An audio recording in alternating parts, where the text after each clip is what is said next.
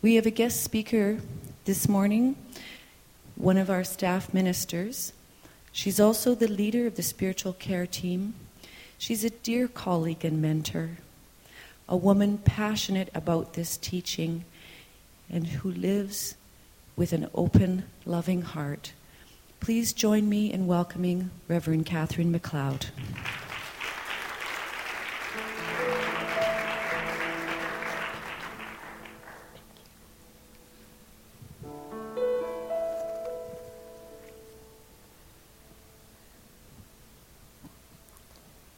So it's the time of year to be centered and still and to come to this center to fill our cups, to come to that place of stillness and peace. And so I invite you to close your eyes if you feel like doing that, to open your heart,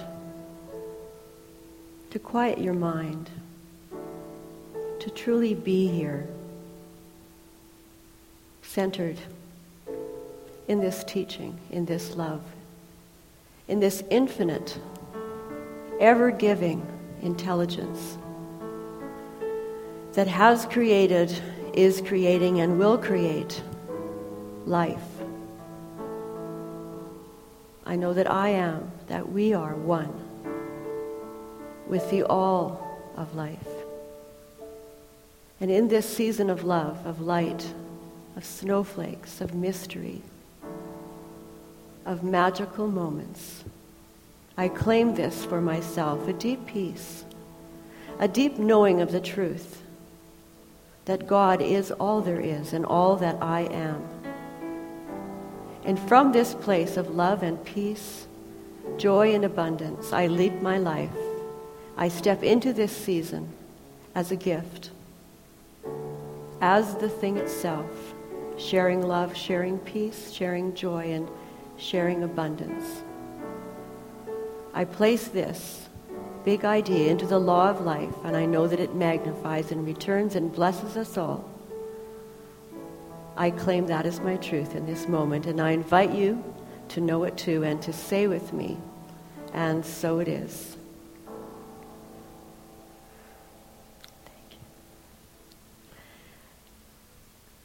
I just feel always so propped up and held up by this music at the center. If I ever come here not feeling quite in the groove, I always move right into that divine place within when I listen to this music. We are so blessed.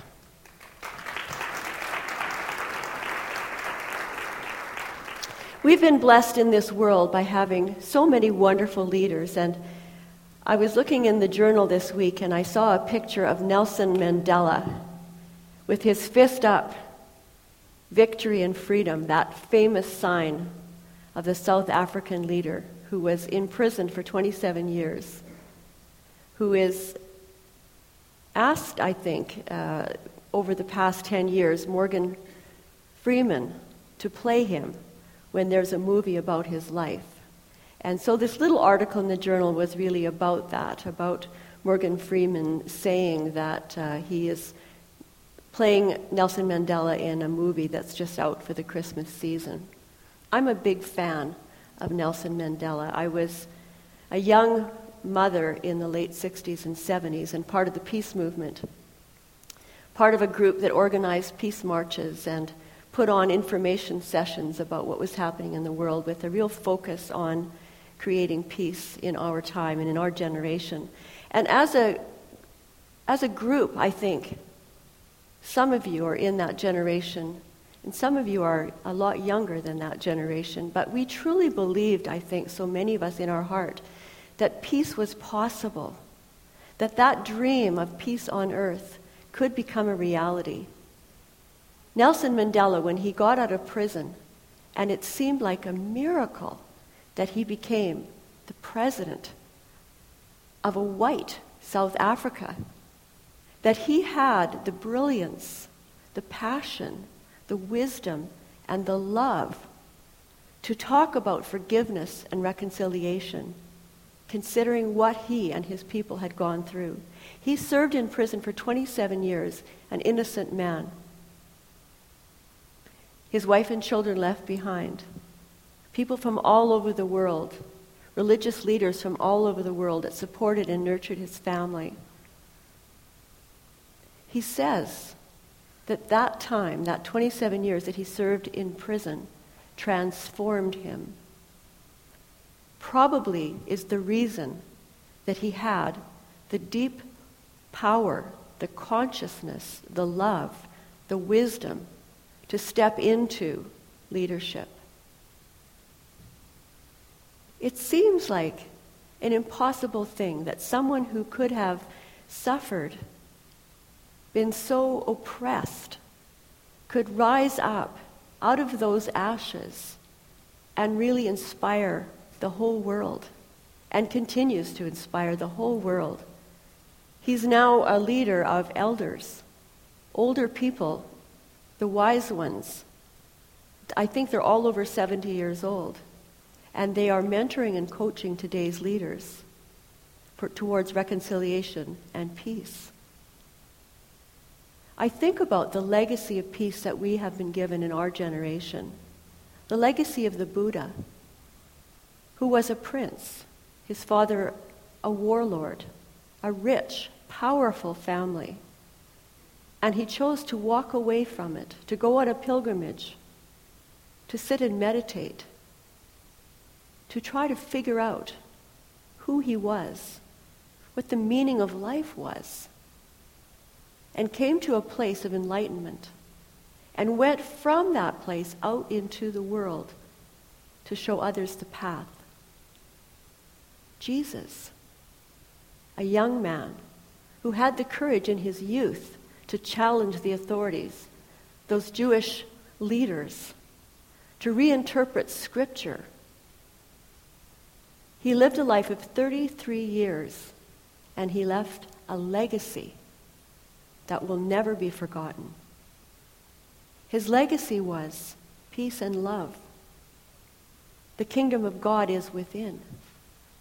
Greater things than I have done, you can do and will do. The creator of all life and I are one. Jesus was a non-violent advocate for change. He was a model of peace and love. But he was not a model of being passive. He had the courage to stand right up and walk right out into the world and preach his message and teach love. Gandhi, a prime minister's son in a kingdom state, educated in England to be a lawyer, hired by a British employer, worked in South Africa, and saw for the first time oppression, took the front seat of a bus and was tossed out, tossed off, and started to get insight. The veil dropped from his eyes, and he saw what was going on in South Africa and went back to India and for the first time really saw what was happening to his people. Stood up for women, the untouchables. Stood up for freedom took the message of Jesus and lived it. He had the courage, and I think it takes greater courage to live a nonviolent, stand up for peace kind of life. Martin Luther King, who took the message of Gandhi, and Jesus, and freed and led and changed the destiny of black people in the United States. And then, of course, Nelson Mandela, who took the teachings of the Vedic scriptures, the Bhagavad Gita, Hinduism, Buddhism, Christianity, took the message and experience and learning from Gandhi, from Martin Luther King, and put it together in such a powerful way that he's transformed our thinking. The Dalai Lama, who's been in exile from Tibet, one would think that he would have no power, no message. no ability to transform lives, no ability to really live his role as a Dalai Lama, and yet he's inspired the world with his message of peace and love. His message that even when his best friend was in a Chinese prison, his only time of feeling terrified was when he forgot for one moment that he and his jailer were one. We live at a time when we have had such opportunity, so many moments, so many leaders that inspire us and give us such a big idea of how life works and what we are able to really do. Remember Margaret Mead, who said, Never doubt that a small group of committed people can change the world. I think about the power of even one. In one of my ministerial classes, I think it was Reverend Kathleen Miller, gave a talk about Peace Pilgrim. And when I was Googling peace for this talk, Peace Pilgrim came up. Well, Peace Pilgrim was born in 1908 and lived until 1981. Peace Pilgrim was born in New Jersey on a farm. And at the age of 30, decided that making money and the material life was not fulfilling. And so went into deep religious practice and study and developed a consciousness called, she called it, inner peace. But I think it was she became enlightened. And so she walked away from her life, from her job, from her resources, from her family, and she started a pilgrimage across the United States. She carried out that pilgrimage from the age of 45 until the age of 73. No money, no food, no shelter. And she said, I didn't ask. Einstein said, People who believe that the universe is safe, benevolent, nurturing, and friendly live a charmed life.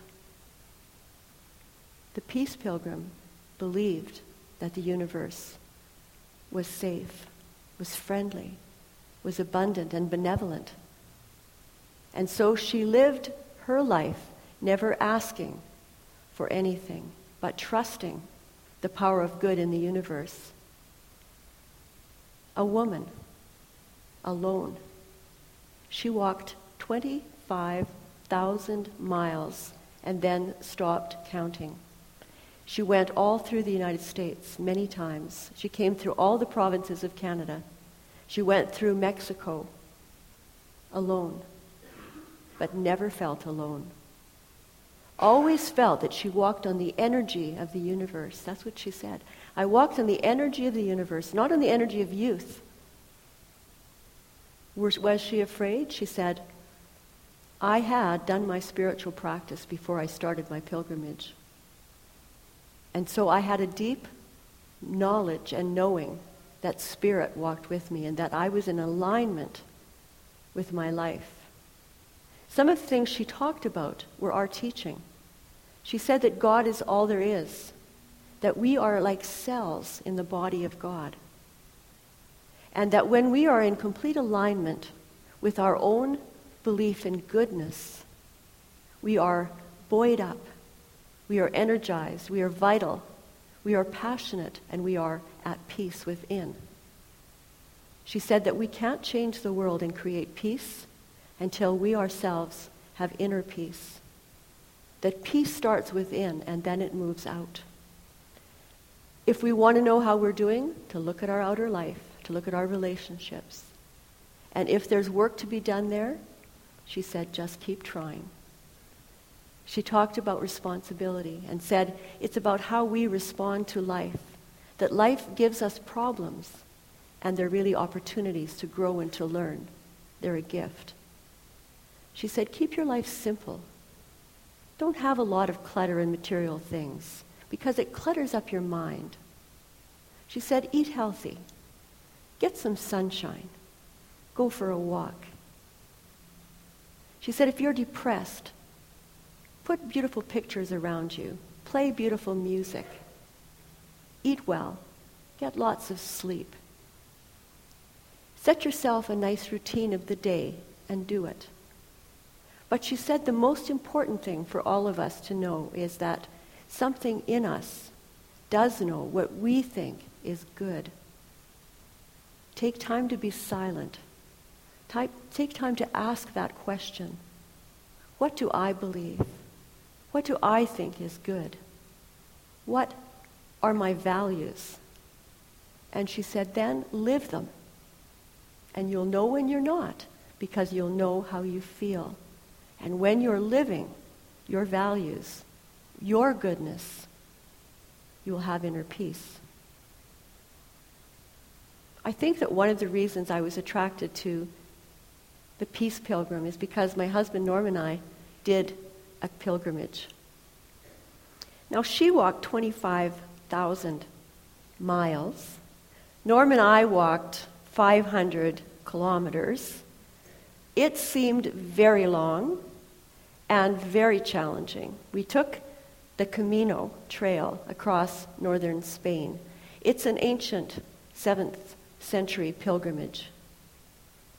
It's the third most traveled pilgrimage in the world. The first is Mecca, the next is Jerusalem, and Santiago de Compostela under the Milky Way is the third. It's a spiritual pilgrimage. Norm and I flew into France and traveled by train to southern France, and we crossed the Pyrenees in our first day on the trail. It was the first week of May, probably the second of May. The Pyrenees are big, they're high and they're long, and it took us um, all, all day and probably into the evening. Well, we got in before supper time, but it felt endless, and we hit a blizzard. It was sleet and snow and rain, and we carried everything that we were going to need for the next five weeks on our back. Too much of everything, actually. And it was quite an eye opener to think the pilgrim, the peace pilgrim, walked alone. She walked all seasons. She walked without money. We had money. She walked without a place of shelter that was assured. We had refugios or monasteries that were set up for the pilgrims along the trail. We knew that at any point we could opt out of this pilgrimage and stay in a nice hotel with a soft bed and a warm bath, and we did sometimes. We know that we could opt out of the pilgrim's meal and go and sit in a nice restaurant or eat tapas at a bar in an outside restaurant. And sometimes we did that. But the pilgrimage was spiritual and it was transformative. We saw people there from all over the world. Women who'd come on their own at probably about the same age I was to find themselves, to find their inner power and their strength, to really see if they could live life on their own. We saw couples who were walking the Camino to rebuild their relationship. We saw a mother and her son. This mother had walked the Camino with each of her four sons, and this was her youngest. And she was doing this last hike to send this child out into the world. She was very generous. She spoke fluent Spanish, and she helped us often to translate things and to point out little tips that made our journey easier. And we met her about three quarters of the way along the trail, and she had been injured. She had phlebitis, and she wasn't able to complete this journey with this son. And I couldn't help but think it's sort of a metaphor of life. That we have to send our children out to their adventure. And sometimes we'd like to walk with them or for them. But her son knew that he too had his own journey to take, and he took it. And she blessed him. And she finished it, riding the bus and uh, taking just the last few steps on her own to join him in Santiago. We saw firsthand that this universe is safe, is abundant, is nurturing, because we were nurtured so often by people on the trail. We know that people around the world are friendly, that everything in life conspires for our good. It really is a matter of having the attitude of the heart, of looking for the good, of being open to receiving the good. I did forget that sometimes when we were trying to sleep with 70 some people in one room on a three tiered bunk bed, and people snored so loud. My feet were throbbing. I was exhausted. I'd walked all day, and this snoring was just relentless. And Norm, bless his heart, was on a top bunk, and the snorer was by him, and he reached over, grabbed her sleeping, or grabbed her mattress, and shook her bed. She woke up, and we had five minutes of silence before the snoring resumed. But it was transformative, a wonderful time of our life, and it was we did it to really mark Norm's transition into retirement, to really say we're now going to start on a whole new journey together.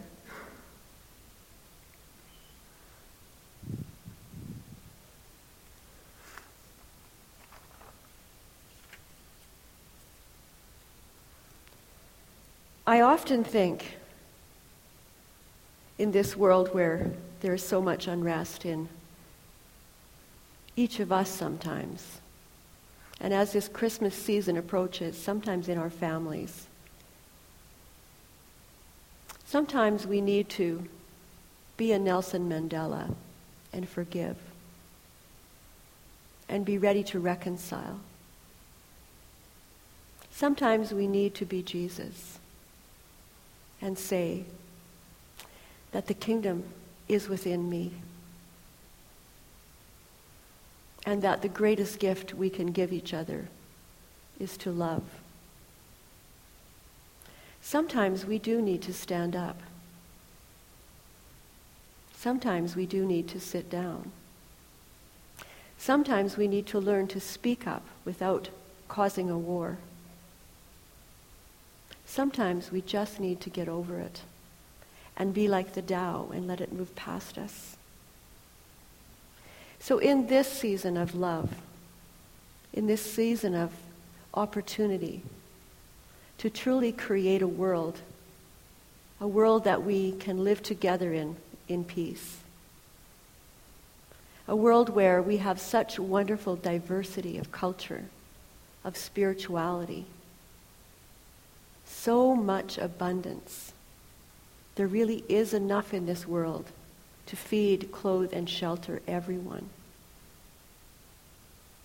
This teaching is such a great gift and has been a transformative thing in my life because it really says you have the power within you to create the life experience your heart desires. My heart desires peace, love, forgiveness. And whether we take a pilgrimage or whether we sit in silence, whether we read the Christmas story this season, or whether we simply bless our Muslim friends, our Hindu friends, our Buddhist friends, and our Christian friends, our Jewish friends. We are one. We are the cells of God. Whatever happens to one of us happens to all of us. An ancient Persian poet, Hafez, said, Why just ask the donkey in me to speak to the donkey of, in you, when I have so many other beautiful animals and brightly colored birds inside that are all longing to say something wonderful to your heart. Another poem by Hafez, I think, really says it for me too. The tide of my love has risen so high. Let me flood over you. Close your eyes for a moment. And maybe all of your fears and fantasies will end. If that happened, God would become an infant in your arms. And then you would have to nurse all creation. Morgan Freeman said to Nelson Mandela, If I'm going to play you, I have to be close to you. I have to be close enough to you to hold your hand. Now, that's not just for friendship, because I find that if I hold your hand, I get your energy. It transfers. And I have a sense of how you feel. And that's important to me in trying to be another person. In this season of love, may our hearts be so close, so attached, so filled with love and energy that it transfers out into all the world, into the cosmos, and it radiates throughout all of life, throughout all of us. May we nurse this wonderful world that we have to peace and to love. And may your season be filled with grace. Namaste.